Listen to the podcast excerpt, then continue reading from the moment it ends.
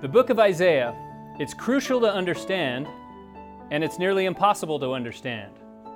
So, how do we negotiate that? Well, I'm here to help. I'm Mark Holt, and this is a Gospel Doctrine live event.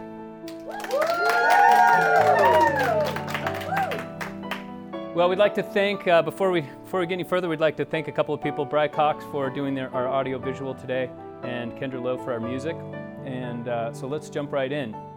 So, first of all, the, the topic of my, my lesson today is called the six antecedents of Isaiah.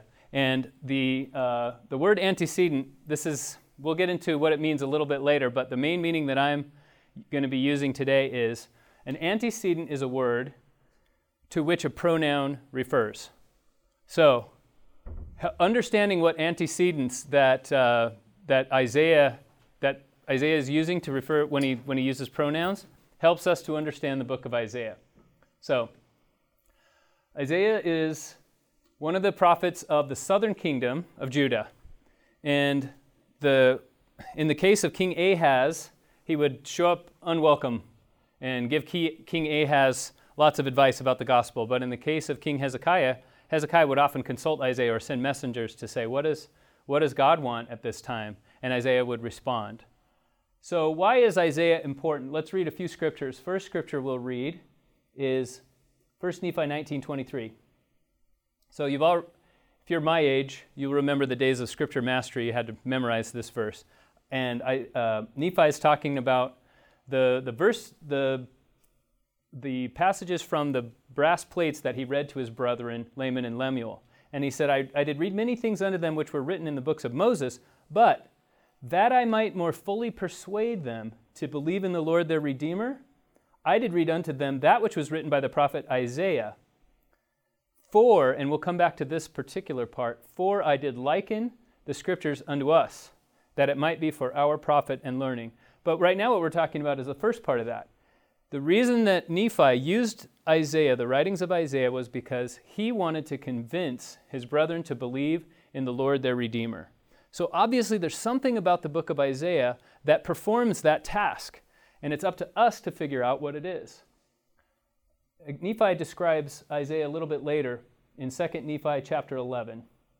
He says, Now I, Nephi, write more of the words of Isaiah, for my soul delighteth in his words, for I will liken his words unto my people. So remember, before it was we had we should liken the scriptures unto us. Now he says, I will liken his words unto my people, and I will send them forth unto all my children, for he verily saw my Redeemer, even as I have seen him. So we have a prophetic witness from Nephi who lived uh, at least 100 years after Isaiah. Somehow, Isaiah knew, or I'm sorry, Nephi lived 100, uh, 100 years after Isaiah. Somehow, Nephi knew that Isaiah had seen the living Christ and had, and had a visitation from Christ. Probably because, as he says, he also met Christ. Christ probably told him that. So we know, we can know from this verse that Isaiah had a personal witness not only of the prophetic things that he said about the nation of Israel, but also about Jesus Christ.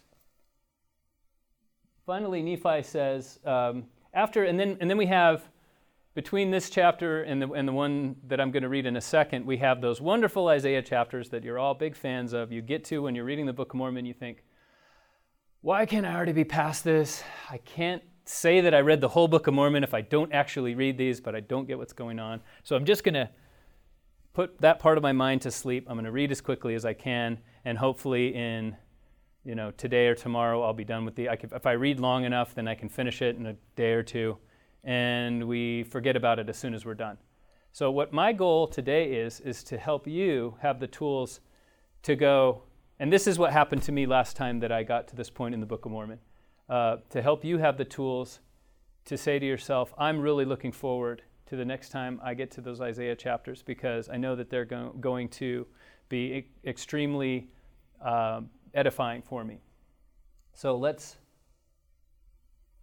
let's now turn to 2 Nephi chapter 25. This is after he's already read uh, or transcribed the, the Isaiah chapters as we have them in the Book of Mormon. And in, in verse 7, Nephi says, Behold, I proceed with mine own prophecy according to my plainness, in the which I know that no man can err. Nevertheless, in the days that the prophecies of Isaiah shall be fulfilled, men shall know of a surety at the times when they shall come to pass. Now that is today, among other times, as we'll discuss. Wherefore they are of worth unto the children of men. And he that supposeth that they are not, unto them will I speak particularly. That's everyone in this room and everyone listening to the podcast.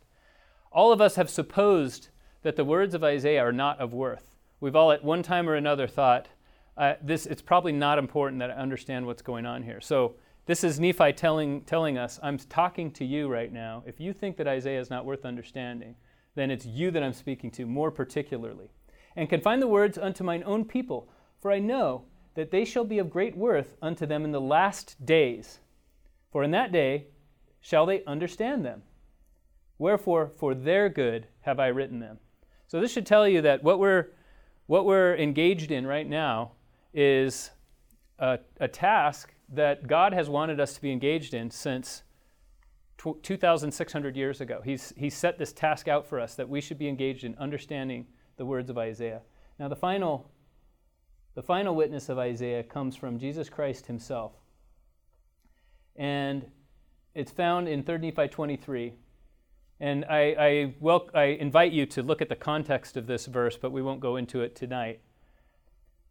Jesus says, chapter 23, verse 1 And now behold, I say unto that ye ought to search these things. So he's been talking about the words of Isaiah. You ought to search these things, yea, a commandment I give unto you, that ye search these things diligently for great are the words of Isaiah. Those are, that is something that Christ said about no other prophet. So it is a worthwhile endeavor. It, is, it will reward all of our study and all of our work to understand the words of Isaiah. We have the testimony indirectly of Christ through Nephi, the testimony of Nephi, and the testimony directly from Jesus Christ, in addition to the words of Isaiah to tell us how important this is. So Let's say you believed every word I've said up until now. You're still lost. Isaiah is still a mystery to you, and it's not your fault. It's tough. It's not easy to get everything that Isaiah is saying. So let's, uh, let's discuss some of the reasons why that might be. First of all, I've, I've made mention of this in our uh, in the podcast in past weeks, but the method of translation, or the what you might call the philosophy of a translator, really matters when you're reading the Bible. So one thing that I've done when I um, when I when I'm have, when I'm struggling with a particular, especially Old Testament passage, is I go to a website called BibleHub.com, and there are other websites that do the same thing, but this one is so great. It's such a wonderful resource, and it's free. And on the upper left, you choose what book of the Bible you want to read, and then there's an entire little blue navigation bar, and each one of the links in that bar is a different translation of the Bible. And why that's important is it, it lets you change your experience from between, between these, trans, these philosophies of translators. So a translator might have the philosophy, and as I mentioned a few weeks ago, the, the philosophy might go anywhere along the spectrum from what we call interlinear, we'll discuss what that means, all the way to idiomatic. So an idiomatic translation starts with the words that we see in Hebrew if you had the, the old Hebrew manuscript, the, the surviving manuscript that most of our Bibles are drawn from is what's called the Masoretic text. And there's one version of the Bible, and these, these, this old civilization of Masoretes, they were so intent on preserving exactly the Bible as they copied it that they would sum up mathematically all the, all the uh, words and all the letters in the Bible. And in the center word, there's actually one letter that is bold and big because that's the center letter of all the things. They, have a, they had a number of redundancy checks built in. In fact, uh, some, of the, some of the ways in which we verify that a computer file has been sent correctly over the internet are similar to the ways in which they used to manually figure out mathematically that they had performed an exact uh, transliteration or copy of their, their copy of the Masoretic text. So we have that copy we have the copy from what we all know t- today as the Dead Sea Scrolls. And there was an early Greek translation called the Septuagint. And these are all translations that are available on BibleHub.com. Now, they have also been rendered into English. And that's the philosophy that I'm talking about is when the translators took these old copies of the Bible and they rendered them into English, what they're doing is they're taking something that is very stylized and it has a ton of baggage that goes with it. We'll talk a little bit more about what that means. But for example, if I were to say to you, I'm flying high right now, depending on what we had just done, you know, if we had just seen a wonderful movie and had a, uh, an emotional experience, we're both come out crying, but it's an uplifting movie, and I say, I'm flying high right now, you would know that I meant that I was very happy because I'd, I'd experienced a roller coaster of emotions and come out on top. Um, if if uh, I was in an airplane and you contacted me by radio and you said, you know, to Romeo Delta, what is your what is your altitude? And I said, I'm flying high right now. That would mean something totally different. So idiom can change the meaning of words even within a language that has not been translated. So we start with the words, but then we, if if the translator understands the Hebrew underneath, and understands the culture underneath enough, then they can also penetrate the idioms to the idea underneath that. And then they would take that, and if you're doing an idiomatic translation, then you render it in English idioms. And some of the translations, I'll, I'll just mention a couple if you want to look them up later. One of the translations that I like to read when I want an idiomatic translation is the Good News Translation. Another one is called The Message.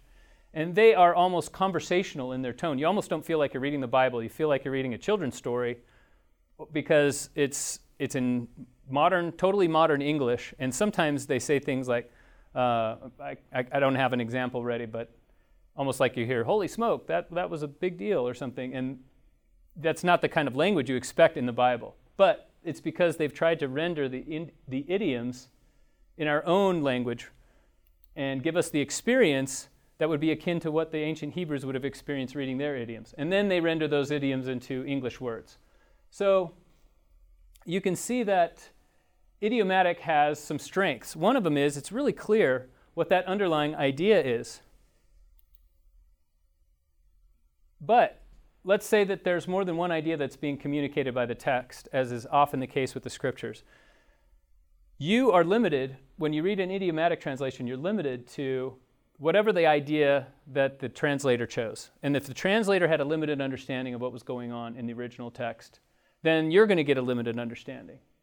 So it's a lot clearer, it's a lot more fun to read. So if you, for example, are reading the book of Job and you you're having a hard time understanding why are all these people, why do they keep disagreeing with Job? And I don't even understand what they're disagreeing about. They seem to be saying the same thing as Job is saying. Well, if you read then a more modern translation, you'd say, oh, they're telling him He's suffering because he's sinful, and he's telling them he's really sad and, he, and he's hurt that he's suffering, and he doesn't know why God is punishing him, but he didn't sin, and he's wishing that he could present his, his case before God. Then you would understand what's going on in the book of Job. That's the entire, that's the entire plot of the book of Job, and if you, if you didn't have a clear enough translation, you might not get that.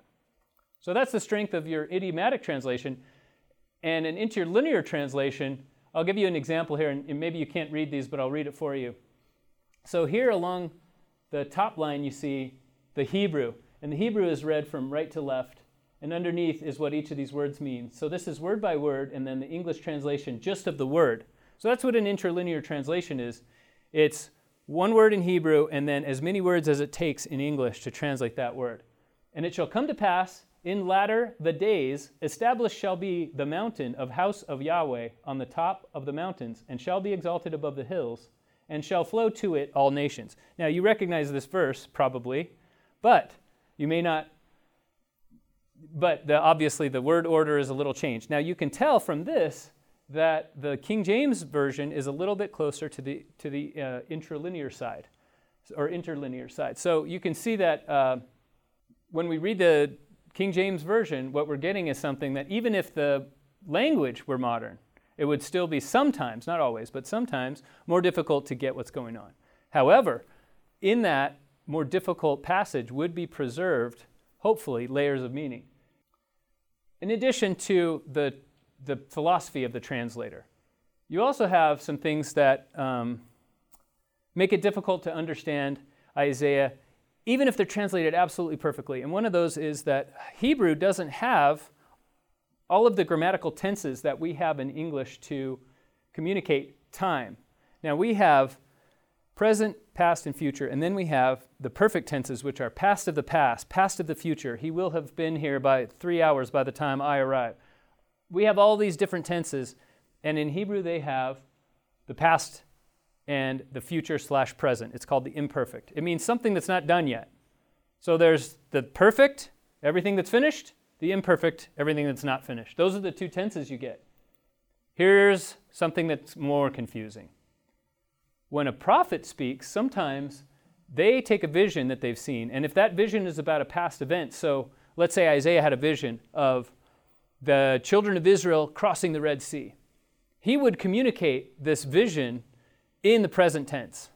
So then you feel like, oh, wait, is he talking about the future? Now, if he's talking about pa- crossing the Red Sea, we know he's talking about the past because of the events. But let's say it's about an event that we're not sure what he's talking about yet. We might think he's prophesying about the future when he's talking about the past. To further complicate things, sometimes when he's talking about the future, but he's looking at an event, or he, I'm sorry, he's, uh, he's talking about his vision of the future. Well, it happened to him three days ago, and now he's writing it down. So he might say, I saw this, and this happened, etc. That's what happens in the first chapter of Isaiah. So Isaiah's prophetic calling is an example. He talks about his vision that he saw in the past. So the tense, the point of all this is the tense doesn't matter. You can think, oh, this already ha- is he talking about something that already happened, or something that uh, it has yet to happen? And the point is, you don't get to know. So therefore, you can't trust it. You don't get to trust the tense in the book of Isaiah as you would in a normal book that you pick up at the bookstore. You don't get to know whether it's the past or the future. If you keep that in mind, it makes it a lot easier. You think, well, I don't know if this has already happened or if it's yet to happen. Sometimes he's quoting. Quite often in prophetic books, you have the, the two words, Yahweh says, or as it's rendered in King James, Thus saith the Lord. And then there will be a passage, and you don't know how long that passage is. A lot of times it's separated from the text that follows by one of those little paragraph marks. But not, all, not always does that mean the end of the quotation. It might mean a quotation that spans several paragraphs. So you can watch for those paragraph marks and, and kind of know when you're get when or kind of think, are we getting to the end of a um, of a quotation section or not? And within those quotation marks, if we had them, the word I refers to God. Yahweh says, I will bless Israel. And then, end of quotation, even though we didn't know it happened, I refers to Isaiah. So here's where we start talking about antecedents. Sometimes Isaiah introduces a pronoun, and you don't know what that pronoun is referring to. So the pronoun might be um, he, he will, he, and I'll give you an example from chapter 53 of Isaiah. He shall grow up before him as a tender reed. You may have read this. It's one of the, it's one of the chapters where Isaiah talks about Jesus Christ. He shall, he shall grow up before him. So he, who's he, and who's him? We don't know. He doesn't say. Another thing that makes it difficult are the cultural and historical references. For example, the place names of places around Jerusalem, you might not be familiar with those. Um, he might be talking about a former king in Israel. He might be talking about a battle or one of the enemies that surrounds Israel. So, in order to understand that, you would need to have access to a map. You would need to have a little bit of foundation in who the kings of the northern kingdom of Israel are, and who the surrounding enemies are, and who the kings have been in Judah. And, a, and you don't have to have a doctorate in this stuff. A basic grounding uh, that you can get over just a little bit of study is enough so that when you read something in Isaiah, or, and I, and I think one of, the, one of the fulfillments of this prophecy by Nephi, which says that in that day they shall understand them, is the way that we have access, you and I have access to unprecedented amounts of information. You and I can get on a computer anywhere, within the civilized world at least, and we can have access to 98% of all human wisdom since the beginning of time. And that is something that no generation has ever enjoyed before this one. And I think that is part of what Nephi was talking about. In that day they shall understand them. So you read something you don't understand, it's not too hard. And on BibleHub.com, there's also one of the links says COM. It depends on what size of screen you're looking at, how much the link tells you COM or commentary. You can click on the commentary for any verse, and you have access to centuries of what Bible scholars have said about that particular verse. And almost every verse in the Bible has at least one comment about it, and some have over a dozen. So if, if you're thinking to yourself, gosh, what does this mean? You're, you're a few clicks away from knowing exactly what everybody else has thought that it means, and some of them might even have been right. Who knows? Um, did anyone see, by raise of hands, did anyone see the face to face event that happened recently with, we got a few here. Okay, well, there was, there was a couple of, there were a couple of church historians, and one of them was named Matt Grow, and he talked about this, uh, he said, uh, and I looked this up, oh, David Lowenthal. So he talked about, he, he was discussing how we judge the, the figures in early church history by our own standards, and he said, I, ha- I happen to really like what a British novelist said, which is the past is another country. And that was David Lowenthal, who, who wrote a book called The Past is Another Country. This is important for us to remember. So imagine yourselves if you went to China, and that's a very foreign culture, and you were to go there and start, and let's say that, uh, has anyone ever seen the, that app you can get for a smartphone where you hold it up in front of a sign and it, and it takes something written in another language and renders it in English? Has anyone ever seen that? It's really really amazing. You can you can be out there and say, "Oh, that's a restaurant. Oh, that's a public bathroom." And you read it in English, and it's sometimes they make a the app makes an attempt to render it even in the same font as it was. I don't know how it works on Chinese, but let's say, for example, just for the sake of argument, let's say you're in China and you had an app on your phone that was so good, not only could it render every written thing word for word in English, but it could also take all the speech that was leveled at you and give you an interlinear translation of what people were saying. Would that help you? Would you be totally at ease? Would you feel at home? Would you say, hey, everybody, let's all go to the movies? Or um, let's dance. And, and would you have any confidence that they were all going to do the same dances as you were? So no, you wouldn't. You would, and, and you wouldn't have any idea that if you went to a restaurant, you were going to be able to order something that you recognized. You have an expectation when you go to another country even when language isn't a barrier, which it, which it often is, you have an expectation that things are going to be very different there. And yet, when we read the Bible, we think, okay, we've crossed the linguistic barrier, and so we should totally understand what's going on. But no, the past is another country. Not only is it another country, but it's 4,000, 3,000, 2,000 years ago. A lot of the, the Bible spans a huge section of time, and sometimes it's another country from itself, right? The, the, the books of Moses were written in a totally different culture than existed in Isaiah's time, for example. So these are important things to remember. Now, sometimes a word has multiple meanings. We, this, this happens in English all the time. But it also happens in Hebrew that there, is a, there are multiple meanings for a word. In he, there are multiple ways to render the same word. Sometimes they're aware of this the way we are when we have a word with multiple meanings, and sometimes they aren't. For example, when I was in the MTC learning Portuguese, they have one word for do and one word for make. Or I'm sorry, they have one word for do and make, and we have two. So we have a word for do, um, do what are you doing and what are you making? For them, it's the same word. And to them, it's the same idea. They don't realize that there are two ideas behind doing and making something. To them, and the same is true for most of the Latin languages. The, the, the word is the same. Well, the reverse is also true. If you, ask some, if you ask somebody, where is this person? Where is this thing? Where is this building? In Portuguese, there are three words. Depending on whether it's a person, you would want to know where does this, if you wanted to say, where does that person live, you'd use one verb.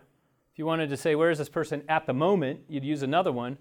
Where is this permanent structure? Where, does where is it located? That's a third one. To us, we just say, Where is it? Why are you making it so complicated? It's one idea. To them, three ideas. So they're aware that there are three separate ideas. We're not. So that's the main problem that faces any work of translation is the words don't have one-to-one correspondence. Now, what that means is sometimes there will be multiple meanings buried within a sentence or a phrase. And you might think you might think of it as you're going on a trip and you have a certain amount of meaning you can take with you. In other words, you have a certain number of words you can take with you. You can put it in your bags, you can pick them up, but there are some things you just can't carry. You have to leave it behind. So when you're translating, uh, then and, and even though Joseph Smith, for example, translated the Book of Mormon by the gift and power of God, I'm almost sure that there had to be some, some meanings that he just had to leave behind in the original Hebrew that he was translating from, the, the Reformed Egyptian script that he was reading. There was probably some, some things that he just couldn't render. And this isn't necessarily on purpose. It just means they're writing in their language and they weren't trying to, they may or may not have been trying to include more than one meaning. I'm just talking about the normal way we talk. It often includes several meanings and we're not aware of it.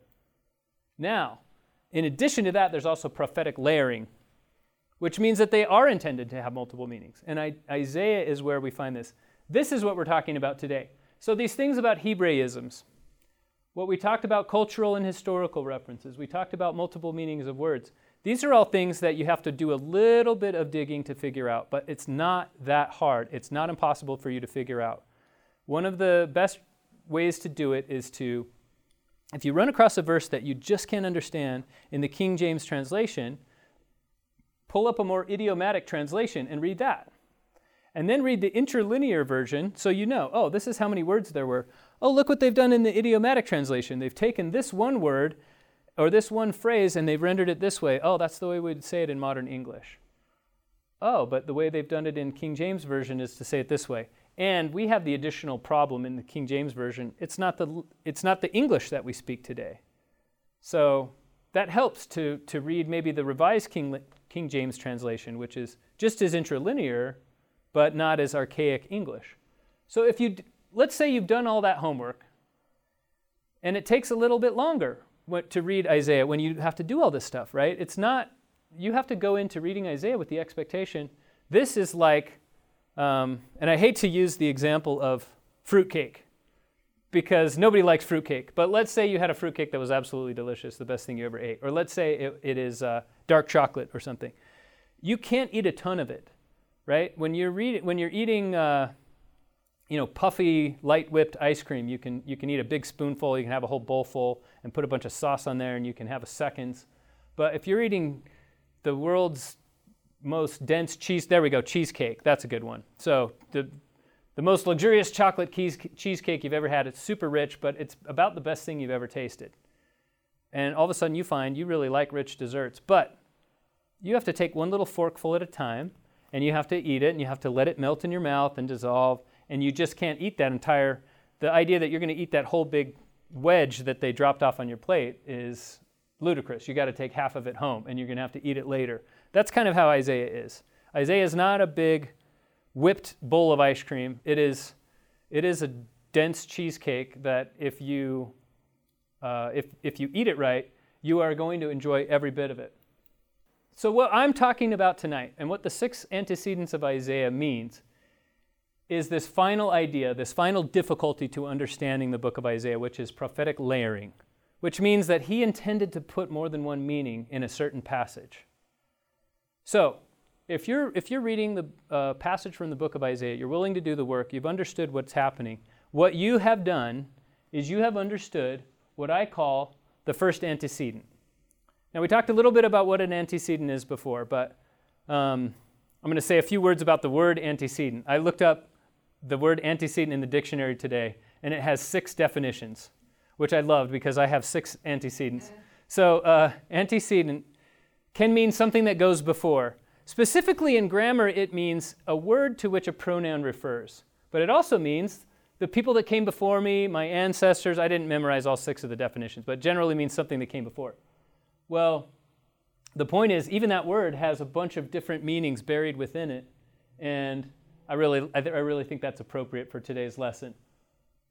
But the first antecedent is Isaiah and the, the Jews, the people around him, the nations of his time. So you read a story about Isaiah, it's obviously, he says, I went, you know, to the king, the king called me in and I did this. It's obviously, that's the surface level of understanding of what's going on. Isaiah, like many of the prophets of Israel, was very active in politics. Today we have this I don't know where we got this idea that the, the prophets of the church should keep their mouths shut when it comes to political statements. That is not an idea that's supported by Scripture. Isaiah was extremely active in politics. In fact, he advised two kings. He was also active in military matters. when the Assyrians were going to destroy Israel, the, King Hezekiah sent, and you, you might recall, Ahaz, super, right, uh, super wicked, Hezekiah, super righteous. Hezekiah sent to Isaiah and said, What's going to happen? What should we do? And Isaiah said, Don't worry about it. Thus saith the Lord, I will fight your battles. Not one arrow will be shot at this city. So these, these men that were specifically charged with scaring everyone in Jerusalem, they arrive outside the walls and they say, We're here to destroy you. You've seen what we did to the northern kingdom of Israel. You've seen what we did to all the nations around us. Were their gods enough to protect them? You think your God is going to protect you?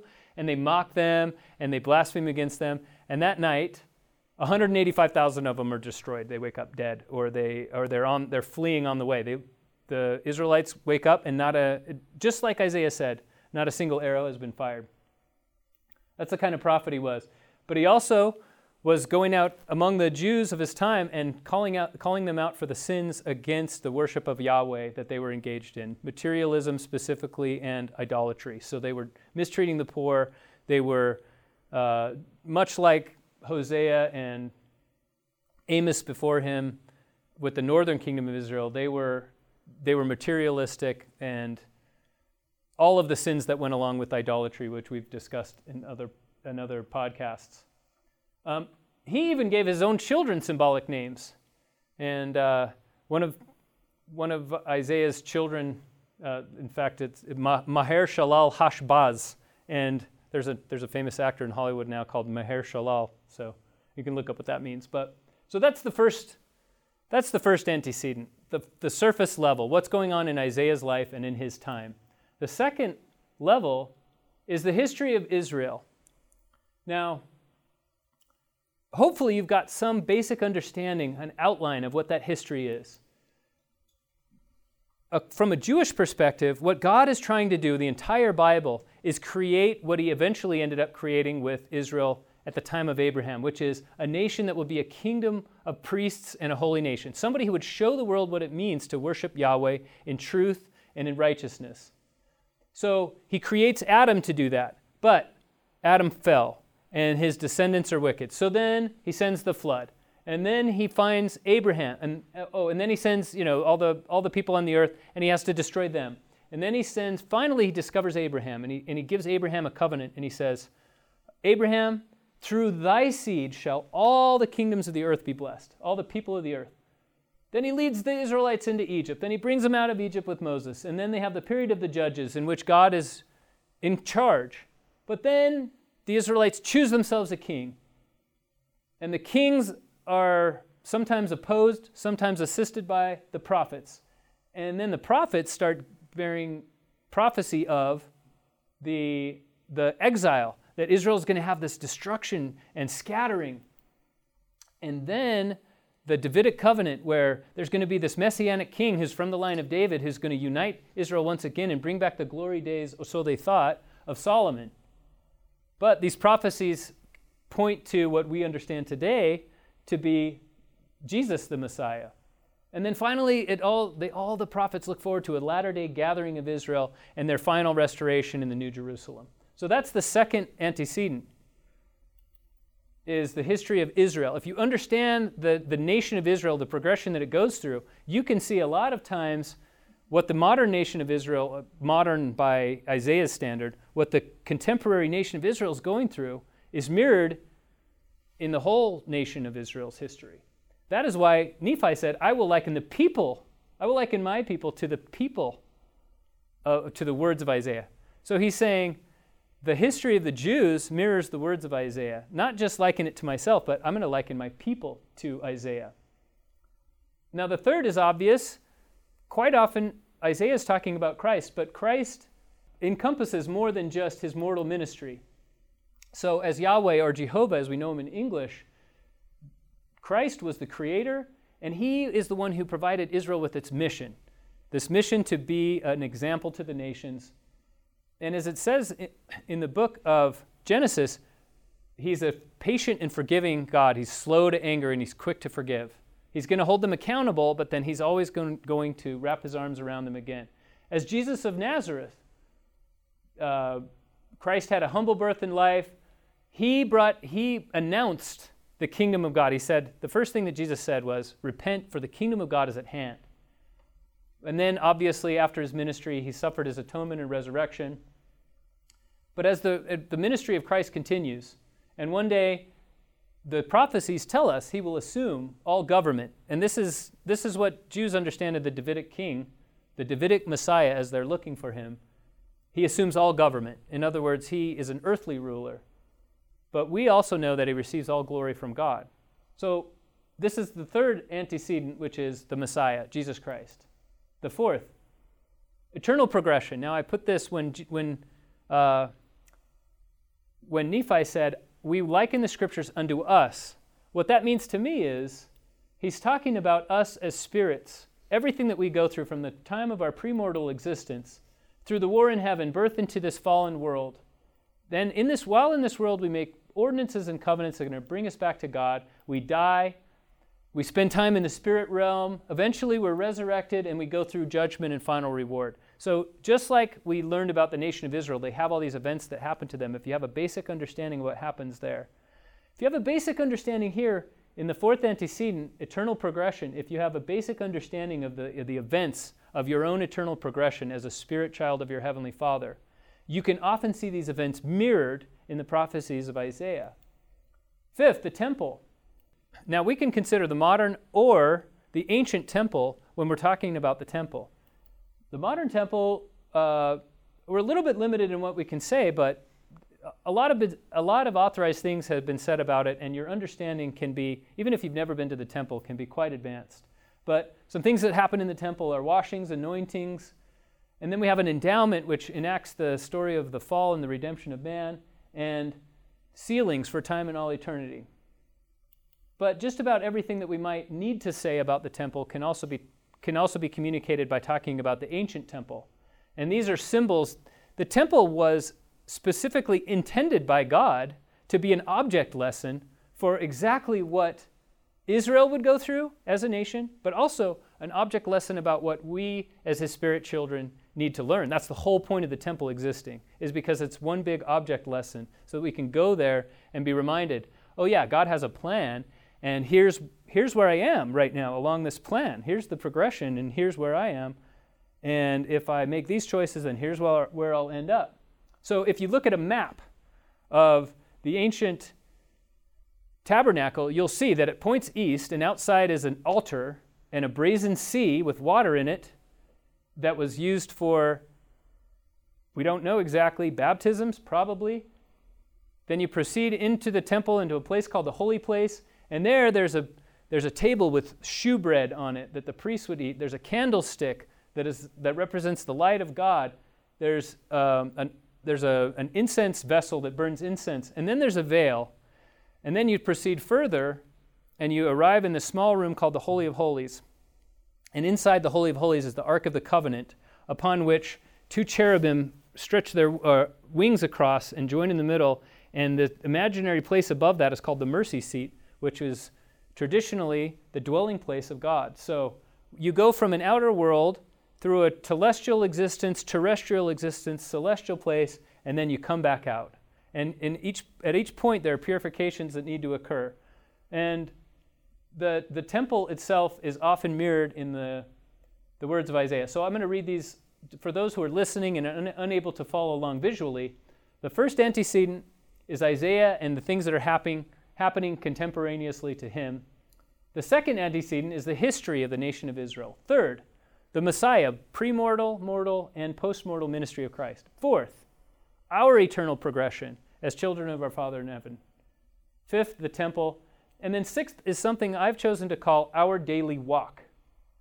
So we already take up one of these, we as people already take up one of these antecedents.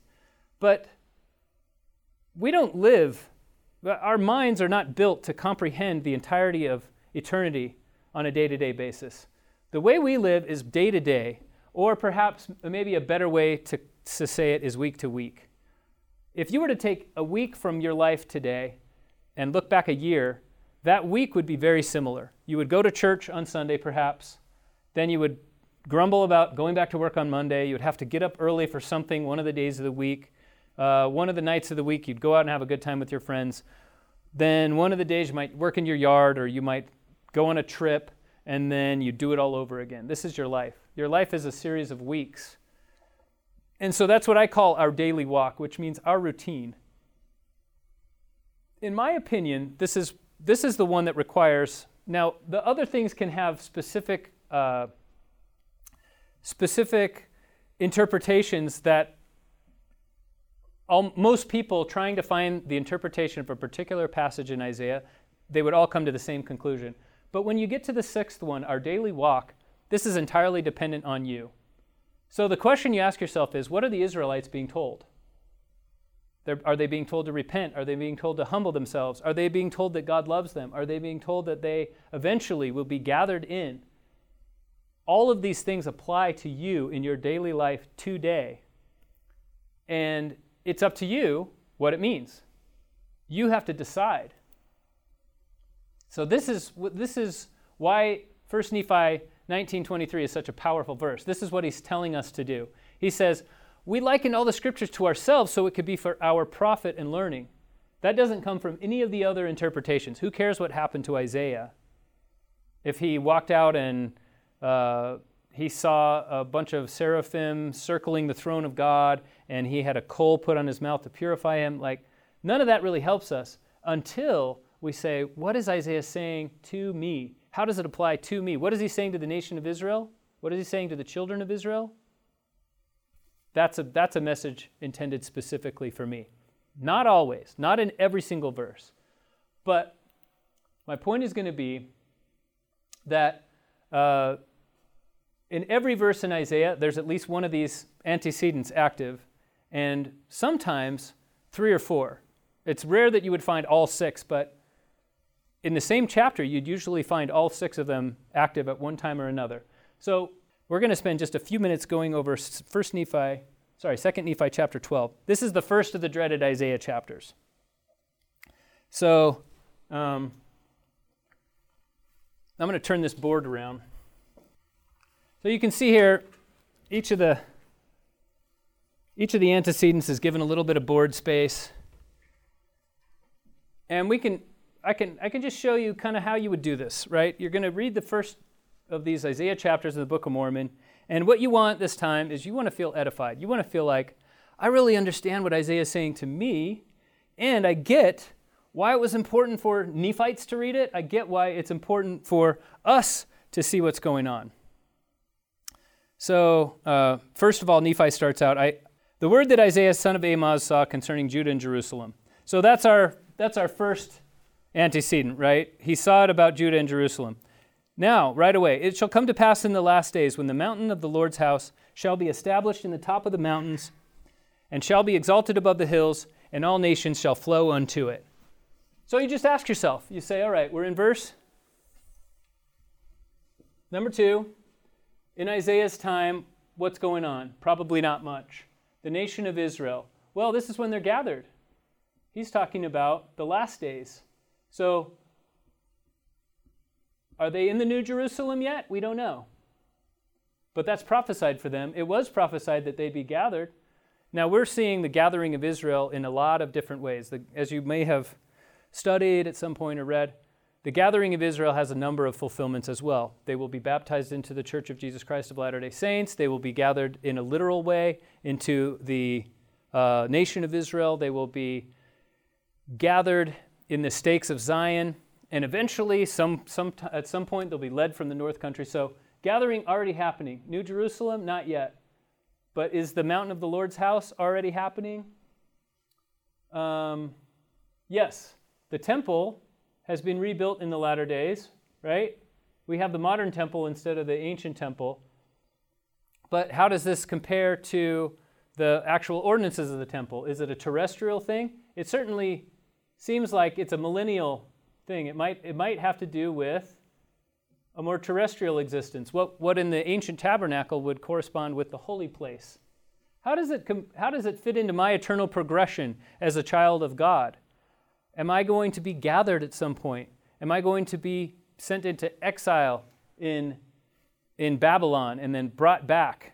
So, is my temple going to be destroyed? Do you remember that when the Babylonians conquered Jerusalem, they destroyed the temple and then Ezra and Nehemiah were the two prophets who were charged by God to lead the Israelites in rebuilding it. And so, um, is there some parallel in that for my soul? Do I come to earth and sin and then need to repent?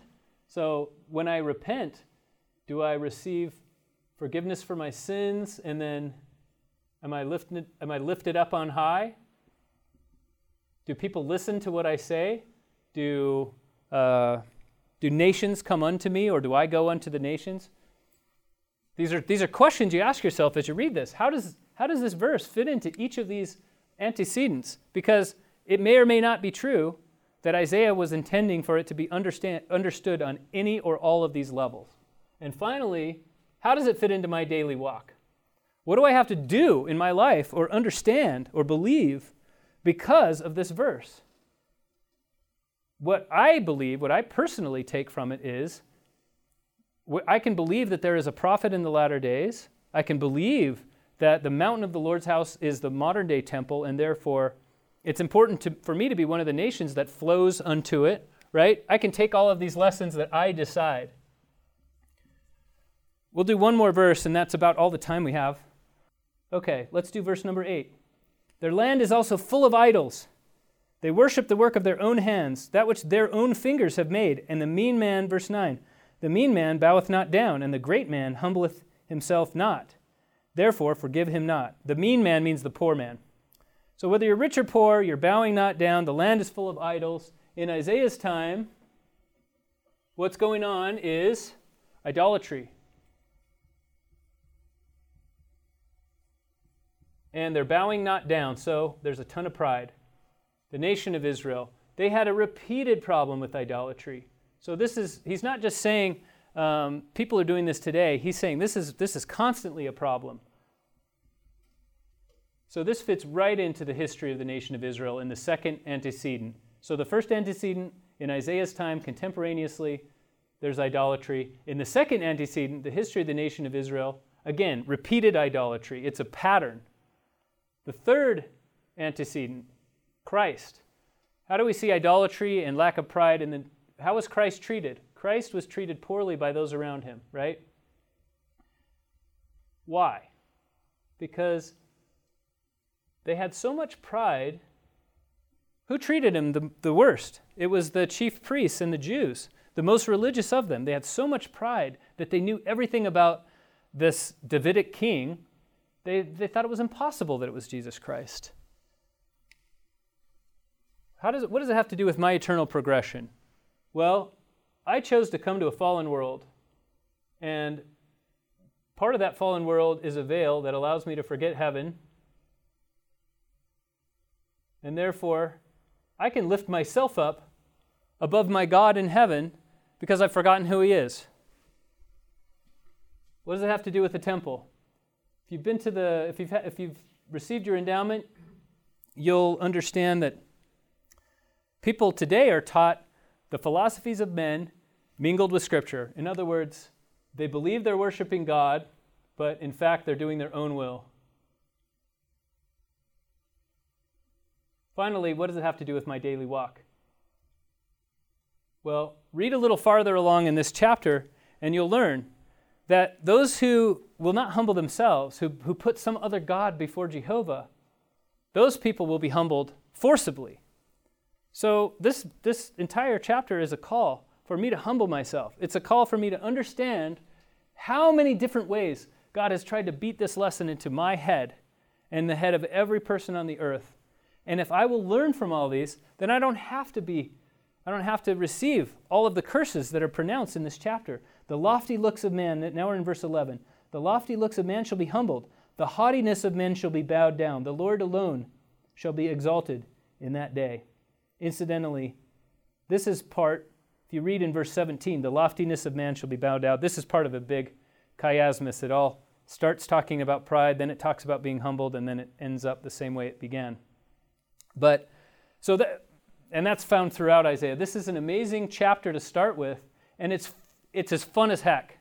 That's, a, that's the most idiomatic way I can express it. You'll get done reading this chapter, you'll be applying these things that you've learned, and you'll think, I wish, I wish you'll read, you'll read the 12 chapters of Isaiah. There's maybe a few more. And you'll, and you'll think to yourself, I remember thinking this. The last time I did this, I thought, I wish there were more of these chapters that I could do this with because uh, I, I really enjoyed the, the ways in which this has enriched my life and enriched the understanding of the scriptures. So I thank you for being here with me for this discussion on the six antecedents of Isaiah. I welcome your questions. You're welcome to send them to uh, our podcast at the email address gt at gospeldoctrine.com. I know it's a lot of information to take in, but uh, I'm happy to answer them for as many weeks as it takes for people to kind of get this. And now we have several weeks of Isaiah lessons in which we're going to be, be applying, applying all of the techniques that we learned today. So I'll finish bearing testimony that everything you've heard about the book of Isaiah is true. It's so important for us to understand. God has not left us. God didn't write the Book of Mormon because the ancient prophets screwed up with the Old Testament. The Old Testament is full of things that we need to know. And the Book of Mormon is one of the biggest testimonies of that. Nephi was constantly talking about Isaiah. Jesus Christ himself said, Great are the words of Isaiah. He didn't say, Great are the words of 1st or 2nd Nephi or Alma, even though they are great. He didn't say that. He took the special care to tell us that Isaiah was worth reading and understanding. And Nephi told us we can do it and that we have to do it. And I know that we can, and I know that it's worthwhile, and I know that it will give us endless blessings in our lives and, and perhaps in the eternities to come. In the name of Jesus Christ, amen. So, Mark, question. The verses in 2nd Nephi regarding Isaiah, they're pretty much copied right out of the Bible, right? So, if you, uh, um, that's a very good question. I believe it's in chapter 12 of 2nd Nephi, the first little footnote that you get. In verse 2, the word when is not present in the chapter that this quotes from chapter Isaiah chapter 2. Instead, there's the word that. So it, there's a little footnote over there that says uh, when we compare them, there are 433 verses that are quoted directly from the Bible, from the book of Isaiah. And something around 200 of them are copied exactly, and a little over half are changed in some way. Most of them are small changes, some of them are big changes. Um, the reason I brought up the Masoretic text is the Masoretes lived about, they started doing their work of preservation around 500 AD. So that tells you the time of Isaiah was at least uh, 700 BC. So there was a period of 1,200 years between when he originally wrote this and when they would have been preserving it so uh, conscientiously. What happened to the text of Isaiah in between those times? Well, we compare the, the 5th century text to the 3rd century BC text of the Septuagint, which was a Greek translation done before Christ. And we see there are some differences there. We compare the 2nd century or, or 1st century BC text of the Dead Sea Scrolls to the fifth century text, and we see there are some small differences there. A lot of those difference, a lot of the differences that might have crept in, maybe occurred before the Septuagint was made, which is the oldest translation we had that survived. There are other sources for the for the book of Isaiah. Some of them are found in the New Testament, and some of them are found in the Book of Mormon. So it seems clear in some of the cases where there's a difference that it was Nephi making a commentary. He was changing the words of Isaiah so that it would apply to his people more specifically. But sometimes it's not clear that Nephi has done that. There is at least one case in which Joseph Smith has inserted, uh, when, when it says, I don't know, I think it's earlier, it says, the, those who have come out of the waters of Judah, and then in parentheses says, or the waters of baptism. From the, from the early manuscripts of the Book of Mormon, we know that the waters of baptism was not there, and that's not in the Bible. But it is in one of the later versions of Book of Mormon. So Joseph Smith added it as an inspired commentary to describe the waters of Judah, because the common understanding of the waters of Judah means your ancestry is Judah. But G- Joseph Smith is saying the waters of baptism. Now we can we can interpret that however we want. Is it does it mean this verse applies more specifically to members of the church and not just those who descend from Judah? Right? So there there are differences, and by looking at those little differences, you can draw very important conclusions. Or you can just ignore them and try to understand. I mean, it depends on how much work you want to do. If you want to if you want to try to read into those differences, I bet that it's going to be very profitable for you, but it's not necessary. So they're not. They're not exact copies in all cases. Something like almost half are exact copies, and a little bit more than half are changed in some way. So why include those in the Book of Mormon when we had the Bible all along? So that is that really gets down to the heart of it. Why would he spend so much time actually? And I, I can imagine that what the way that Joseph or uh, Nephi would have had to engrave on plates would be he'd had a little tool for each letter, and he probably had to hunt and go bing, bing, bing. I, I can't imagine any other way he would have. You know, you're often seeing him in the in the works of Friberg painted like he's he's doing a little etching tool, but I kind of think he used a little hammer and a tool for each letter. Anyway, no matter what happened, it's, it's really hard to copy down all of this, all of these scriptures. Why was it so important that he do all this work to copy something they already had in the brass plates? It's just another testimony of how important the words of Isaiah were. And the fact that they applied to his people. So that's our third, that's our second antecedent, which is the nation of Israel. We could have just as easily put the nation of the Nephites. It applies to his people and their history, and so therefore it was important for them to have it in as many places as they could. Anyone else? Mark, do you have a favorite idea or concept that Isaiah teaches or speaks of? Let me think about that for a second. So, Isaiah starts out, the book of Isaiah starts out with Isaiah giving a little um, overview of what's going to happen. The, the, the children of Israel are going to be carried away into exile, but then they're eventually going to be gathered into the New Jerusalem. But um, over, over the rest of the book of Isaiah, he fills in details of that initial vision. And I, I don't think I'd be anything close to unique in saying that my favorite part of that is when he fills in the details of what's going to happen with what the Jews see as their Davidic king but what we know as Jesus of Nazareth in chapter 53. And one of the reasons why it's so personal. Hmm. I'm a big fan of the of Handel's Messiah, and when he says, when we sing, uh, and I sing in a choir every year, when we sing, "All we like sheep have gone astray," the iniquity. With his stripes we are healed. The, our iniquity is laid upon him. Yeah, those are my favorite parts, the parts that Handel has put to such be- to music so beautifully. I would say, um, finally, bringing the the children of Israel to the knowledge that the Messiah won't appear in the way they've been expecting, but in a way that um, will redeem them from the worst, from what's going on inside rather than from what's going on outside specifically Isaiah chapter 53? Thank you for that question.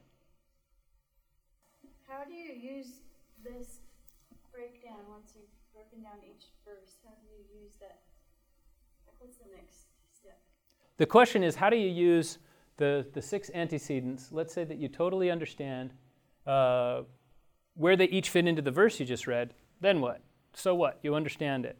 Well, that really is the point. Once you get this understanding and you know that um, this verse applies to the ancient Israelites, it applies to uh, Jesus Christ, it applies to me today, and I can learn about it from the temple. Um, that's really it. The, the point that you, you take all of the first five and you use all of them to make your decision. What am I going to do with this in my life? How does it apply to me personally? Am I going to spend more time in the temple? Am I going to spend more time thinking about Christ? What did I learn about Christ? Do I know more about myself as a child of God? Do I know more? Why did the Israelites have to go through what they went through? And how can I avoid that? So you use all of these, these first five, you use all of them to make your decision. The, the sixth antecedent is the one that's totally up to you. And that's why, that's, that's why Nephi made such an important point of saying, I, I applied, I wanted to convince my brethren to believe more fully in the Lord their Redeemer, and therefore I applied the scriptures to us. So use everything that you learn to apply it to you so that you can believe in the Lord your Redeemer. I think that's that's a wrap. Thank you everyone. This has been Gospel Doctrine, a nonprofit podcast hosted and produced by Mark Holt with bumper music in this episode by Kendra Lowe. Gospel Doctrine is not affiliated with nor endorsed by The Church of Jesus Christ of Latter day Saints.